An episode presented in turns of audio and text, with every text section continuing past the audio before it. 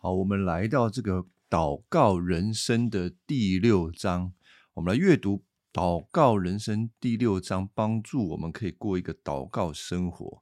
当然，我知道有一些听众都是在一边工作，然后一边收听这 podcast，但是呢，啊，我也鼓励，就是啊，如果你有些地方你自己觉得听得不太清楚的，我建议你，你可以。留一些时间啊，自己安静下来，然后来思想，呃，这个祷告人生当中，他所教导我们在祷告上面的一些事情啊，特别是这个第六章，我觉得很有意思啊。怎么说呢？它的题目叫做“学习无助”，学习无助啊，无助，无助就是你觉得没有被帮助。你独立一个人要面对一个困难的事情，你不知道要怎么样面对，就是一种无助。那我们人会在什么样的情况底下产生这种无助，有一种无助的反应呢？大人看不太出来啊，因为哦，大人已经学习一套机制，就是当我面对一个状况使我无助的时候，我们要不有一个机制，呃，就是。去转化它，呃，转移我们的目标跟方向。我们不太容易在我们的外在，我们的肢体语言上面显出我们的无助。那什么人会显出这种无助呢？小孩子啊，你知道，像小男生想要尿尿的时候，他要憋尿啊，你知道他就是会这边用大腿夹着这样子，然后不断的抖动啊，他没有办法就会这样子。或者是有些小朋友他们。在感觉无助啊、紧张、焦虑的时候，他可能会咬自己的那个手手指头的那个指甲，或者是吸他的这个，诸如此类，他会有身体上面的举动啊，自然而然的。但是大人不太有，哦，大人已经训练的很厉害了。那我们哦，这个在第六章当中学习无助，是要让我们恢复一个人。他面对一种状况的时候，他自然而然该要有的反应方式，也是在这个时候啊，我们才会懂得我们去祷告，我们需要寻求神。那作者呢，就在这个第六章里面就举了几个案例啊，那是他自己亲身的经历。我们知道这个《祷告人生》这本书的作者叫做保罗·米勒，那他有一个女儿啊，叫做金。那金是一个先天他有自闭症的一个状况，那我想很多的时候我们都会想说，啊，如果有个女儿啊生到是自闭症的，她一定是会对家庭带来许多的不方便，带来许多的困扰，反正就是会让你自己的生活啊变得非常的不舒服啊，你没有办法很舒适啊，等等啊。那关于这些影响，有的时候。严重的时候，我们会说它是一种呃苦难。那圣经讲的苦难，有的时候我们第一个就会想到，是不是像保罗他被关到监狱里面那个很大的苦难？其实，在我们的实际生活当中啊，苦难并没有那么大，而是什么？而是透过人或者事情带给我们的不方便，我们就觉得很难受啊。这种难受呢，跟圣经里面讲的那个很大的那种苦难啊，它有一样的。呃，一样的作用，那个作用其实是神要在这一件事情上面，使我们借着祷告去依靠他，借着祷告来提升我们的属灵生命啊。所以苦难也好，或者是不方便也好啊，搅扰也好，这都是一个机会啊。所以呢，我们就要注意到，当这一些呃事情发生的时候，我们。是不是真的带着一种无助的呃态度来到上帝的面前？好，我刚刚讲啊，这个保罗·米勒的这个女儿啊，还有自闭症，不方便嘛。然后呢，他就提到了一个很实际的状况，就是在他们家中，他的女儿是住在家里面的三楼，那二楼是其他的兄弟姐妹，他跟太太是住在一楼，可是。在差不多凌晨四点的时候，有时候都会有这种状况。他的女儿金呐，凌晨四点就起床了。那起床干什么呢？你就会听到他走着走着，因为那个他的脚步声非常的重，很像在踱步一样，咚咚咚的去打开他的灯。过没有多久啊，他就开了灯，他就上床了嘛。过了没多久，他又下床，就咚咚咚咚，然后再去关掉他的灯，就重复这样子的动作，就会使二楼的也听到，一楼的也听到。你知道，其实，在我们的生活当中啊，如果你是住公寓的。楼上如果有小孩啊，那个追赶跑跳啊，那个其实挺困扰楼下的住户。何况凌晨四点的时候反反复复，你就会造成家里面其他人的困扰，他们就会在睡梦当中被吵醒。通常这个时候脾气都不是很好的。那有一段时间，这个保罗米勒啊，他们很困扰，然后呢？有一个状况就是，他们也很早起，有的时候很早起起来祷告啊啊，妻子在二楼祷告，他们是分开祷告的，然后保罗米勒自己在一楼祷告。那听到这个女儿啊就起来了，就咚咚咚的时候，他就影响到太太的这个祷告啊。然后呢，太太会怎么做？太太就是吼叫保罗弥勒你处理。那保罗弥勒啊，他也不希望他的祷告被搅扰啊。那他的反应方式就是用喊的，从一楼喊到三楼。哎，金娜，你不要走路这么大声啊！你上床睡觉，或者是等等，想办法阻止他。啊，就是这样子。可是，可是我们大概可以想，你在那个当下，你的心情不会是很好的，对吧？那这个事情怎么解决呢？保罗米勒后面有告诉我们，这个事情有一个在祷告当中，神特别的带领就解决了。但是这一个不方便的事情，如果我们没有用祷告，或者在祷告过程当中被提醒的话，嗯，这可能会让家庭有很大的这个问题跟张力啊。那试想啊，如果是你自己，你是保罗米勒，你被搅扰了，那你。把这个事情带到上帝的面前，你会怎么祷告？你会怎么跟神说？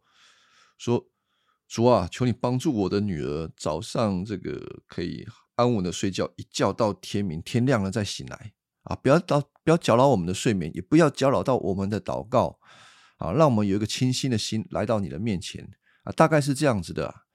所以这个祷告听起来很不错嘛，因为睡眠不要影响睡眠是一个。谁希望睡眠被影响呢？啊，甚至是说啊，为了让我们的祷告生活早上起来祷告的时候不要被搅扰啊，求主帮助我们处理我女儿的睡眠，是吧？那我们实际的生活有没有可能碰到这样子？如果你的职场、你的教会、你的家庭里面刚好也有一个人跟你很过不去的人，你很受他搅扰的，你很不想跟他讲话了，甚至他就是有时候会烦你的。你会怎么跟神祷告呢？求神改变那一个人啊，求神把那一个人给挪走啊，把他的坏习惯等等问题都出在对方身上。可是保罗米勒他在谈这件事情的时候，要我们注意到的是，很有可能神要透过这一个搅扰来帮助我们。我们是否是无助的来到上帝的面前？来向他祷告，求他来动工啊，或者是很本能的用自己的方式来解决问题啊，对不对？像刚刚谈的，自己解决问题最快的方式，直接用喊的、用吼的啊，叫女儿赶快上床睡觉，不要来打扰全家人睡觉，对不对？那除了这个例子呢，保罗米勒也用了，比如说他在教会里面计划了一个祷告施工，那他是一个很擅长计划的人啊，所以他也。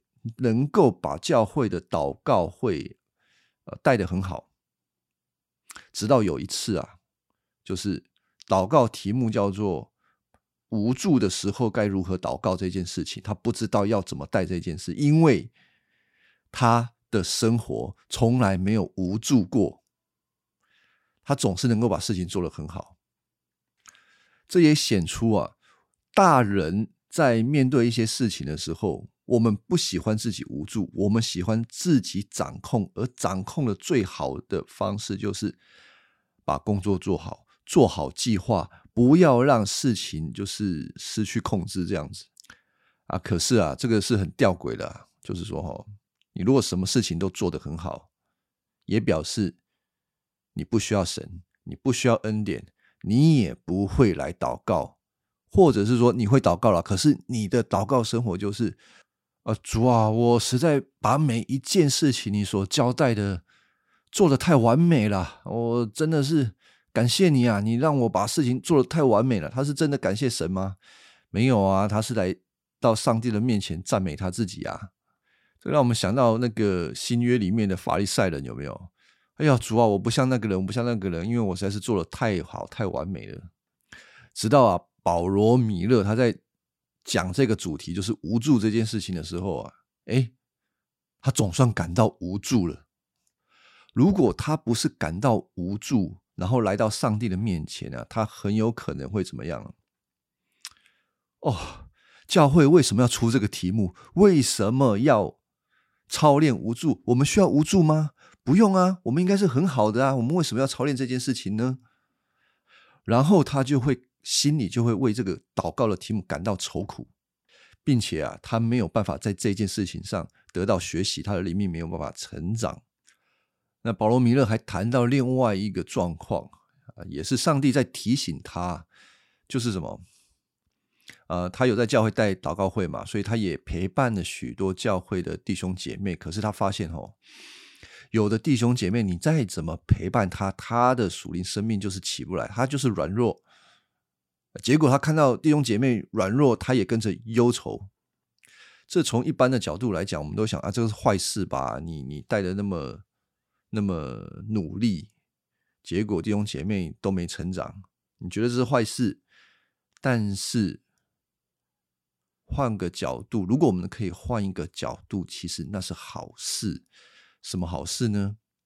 神正在透过这一件事情，就是。你的侍奉没果效，而感到就是忧虑，来提醒你，你是不是想要做你自己的救主啊？啊，当然你也想做你教会弟兄姐妹的救主，好像他们需要的是你啊，而不是耶稣。然后你自己也当做自己是自己的救主啦，就是我。我不能够，我不允许我的事工是没果效的。而如果我们没有在这些事情上面学习的话，我们很可能只会看着环境啊，或者看着别人，然后呢，对那个人生气，你怎么那么不认真？然后对环境生气，为什么整个环境这么糟糕，这么恶劣？甚至我们就是会对上帝生气。为什么我这么认真的在侍奉，但是都没有果效呢？那要转化这个，只有一个，应该说，第一个你要发现你自己的问题。第一个，你总是习惯用自己的方法，用自己的才能，想要来解决问题，然后不允许神在你的生命、在你的工作当中成为你的主。第二个呢，就是紧接而来的，你可能会在环境当中，你会发脾气，你不会用好的态度面对呃对方，或者是面对环境，甚至是神，因为你觉得你是对的，或者是你是无辜的，你有理来为你自己的委屈伸张正义啊，就像保罗米勒，他会直接在一楼对三楼的这个金说：“赶快。”去睡觉，不要打扰大家这样子。呃，与此同时啊，你很可能会忽略对方的呃状态，对方的处境。就是说，你不会真正的去体贴那一个人是不是有什么状况了。反而哦，我们可能就是只在意自己啊，我们的舒适啦，我们的权利啊等等这一些的。所以，当我们碰到这些事情的时候，我们受挫的时候。神其实要告诉我们，我们不要靠着自己天然人的方式来处理这些事情，而是要无助的跟神说：“我我真的在这个事情上面没有办法，求主你帮助我。如果我们不软弱，我们是不需要神的。保罗·弥勒在书里面讲了一句话，我觉得是超级合乎圣经的真理，因为圣经是这么说的。但是这一句话呢，很多教会的弟兄姐妹是很难听得下去的啊。这句话说什么？他说。苦难是上帝给人的礼物，让我们了解人生的真相。哇，苦难是上帝给人的礼物，谁会这么去解读啦？我们只会碰到苦难的时候，碰到有人对我不好的时候，我们总是从自己的角度去想想看，我们受了多少的委屈。我们不会认为这是什么样的礼物，甚至我们只会来到上帝的面前，这样子祷告，就是求神帮我挪去我们的。苦难，求主帮助我们把那一个对我们不好的那一个人的问题给解决了，或者把那一个人给赶走开呀，怎么样啦？或者像保罗·弥勒，这是我的猜测啦，就是祷告的时候，求主医治我的女儿，从早上睡，从晚上睡觉，然后一觉到天明，这样不要来搅扰我们等等。我们不会想到我们自己，自己在这个事情上面有没有什么需要去。来到神面前祷告的，或者有什么东西是我们自己需要调整的啊？如果我们可以从这一个角度来学习的时候，我们的灵命会大幅的成长。呃，米勒他就用了这个保罗所讲的一段话啦，就是保罗曾经这样跟神祈求，跟神求说，在他身上有一根刺，求主挪开他身上的那一根刺。虽然呢。我们不是很清楚那一根刺到底是什么，但是很明显的那一根刺造成了保罗的难受、痛苦，恨不得啊，就是赶快把那个东西挪走，不要继续的影响他。在保罗的心中，就会想说，那一个让他不舒服的东西，把它挪走。他不是可以更认真的去宣教、去传福音吗？啊，这个是天然人会这么想的啊。当然，保罗也是这么想。也许啊，保罗一开始也是这么想的。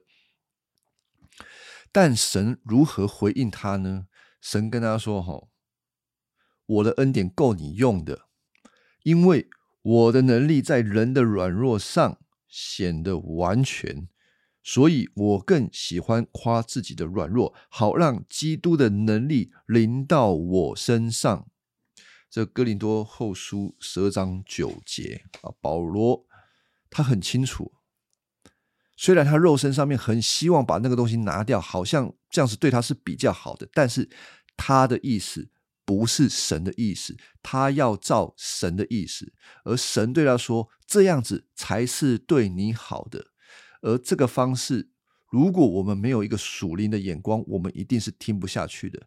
但是我们真正明白神的用意，我们不但能够听得下去，而且受用。这个这一根刺，虽然让保罗不舒服，但让保罗可以时时刻刻的抓着耶稣基督，他时时刻刻都需要上帝的恩典。所以啊。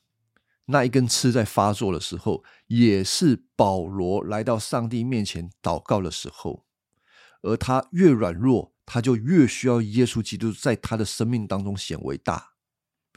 与此同时，他就更明白基督的恩惠何等长阔高深。当我们这样子思想之后，我们就从不一样的眼光看待发生在我们生命当中那一些让我们不舒服的。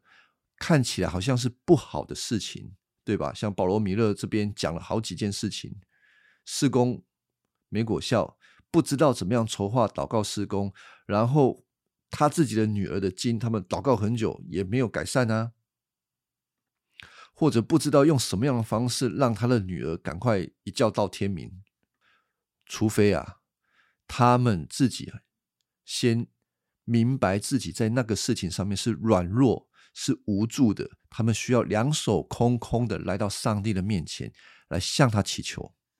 而这样子的，这样子的时候，神介入，事情就改变了。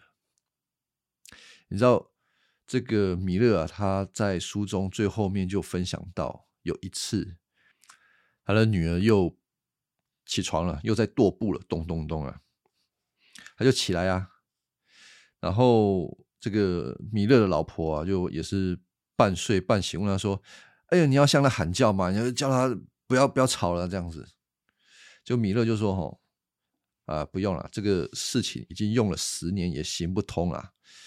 我打算打算什么？我打算和他一起祷告。”结果他老婆就大笑啊，是十年吗？没有啊，你已经喊了二十年了啊！所以，我们人哦，常常用自己的方法，用了很久的时间，其实根本不明白要如何在这个事情上面依靠神来祷告啊！直到这段时间，他们开始转变，于是就在那一次啊，他就起床啊，到了他女儿的房间，但他女儿装睡了。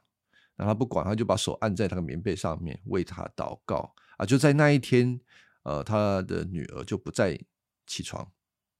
我的意思是说，他的女儿就睡自然的睡，呃，睡到早晨这样子，就没有再起来，反反复复。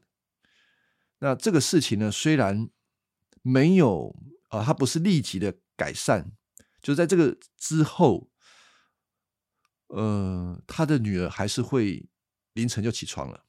那啊，米勒他就是改变他的方式，就是啊，再怎么累，这个凌晨啊起床真的很累，人就拖着他疲惫的身体到三楼，然后跟他的女儿祷告。他女儿是自闭症嘛，那接受他，他女儿就接受他父亲这样子祷告。他说，在这个过程当中，他有一个很大的悔改，有一个很大的醒悟，他发现。他用不一样的眼光看待他的女儿，因为他的女儿也是上帝的女儿，而他的女儿的心也是上帝的形象所造的。他的女儿也愿意透过祷告来到上帝的面前，来，呃，得着平安。然后他有时候会看到他的女儿手上有一些咬痕啊，他自己咬的。那他就会帮他女儿手上的咬痕啊涂抹药膏，一边抹药膏一边跟他的女儿祷告。我想这是一个非常美好的。不管如果保罗米勒没有之前的这样的一个醒悟，他没有办法跟他的女儿进到这个关系更亲密的关系。那在这个事情啊，他没有，虽然他的女儿还是会这样凌晨反反复复嘛，但是哈，四个月之后。真相大白了，怎样？真相大白，就是后来他们搬家，他们从一个房子比较靠近大马路的地方搬到一个房子比较靠近呃巷子里面，就是比较安静的地方。然后呢，金就是他的女儿啊，不在凌晨起来踱步，这样走来走去，原因是啊。当他们原本的旧住址啊，就是凌晨的时候，就会有人这个有交通嘛，有汽车嘛，有柴油车什么什么，就开始在动了。那金他是一个自闭儿，他对这些声音非常非常的敏感，他会感到焦躁，他会感到不安。他不安的时候，他就会起来，然后会用他的方式来表达。那小孩子他就是很自然的，他就是会。起来走动，然后踱步，啊，一边踱步就会影响到其他的人。可是这个事情在他们搬家之前，他们是不明白的。直到他们搬家之后，他们才看见这一个差异，而金的这个状况就解决了，就不在凌晨的时候还爬起来踱步。那事情当然是解决啦。可是我们有看到这个过程当中。有很美好的事情正在发生吗？也许我们只是祷告祷告，可是米勒的心根本就没有变，他只是觉得很烦，他女儿很烦，而最后他搬了家，也在不知不觉的情况当中啊，反正女儿呃不再吵了啊，感谢主，事情解决了。但我觉得这样子，保罗并不会有生命上面的成长，而是他碰到了这件事情，他祷告，然后。转变他的方法，无助的来到上帝的面前，为女儿祷告，他跟女儿的关系更亲密，他对他跟女儿的处境更敏感，以至于他后来可以发现到说：“哦，原来他女儿会有这样子的举动，是因为他受到了影响，被噪音搅扰，而他的踱步是他的一种无助的表现。”所以在这个事情当中，我觉得我们有很多可以学习的。我们常常为我们的环境对我们不好，或者是谁对我们不好来祷告。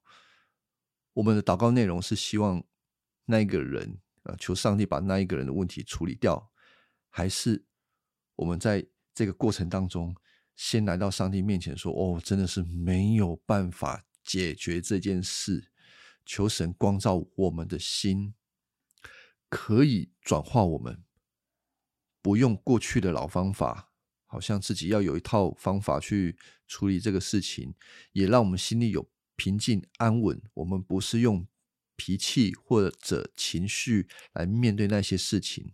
当我们心里被稳定之后，我们重新来面对，我们可以看到，其实神是要我们做一些事的，而我们的属灵生命也会因此得到成长。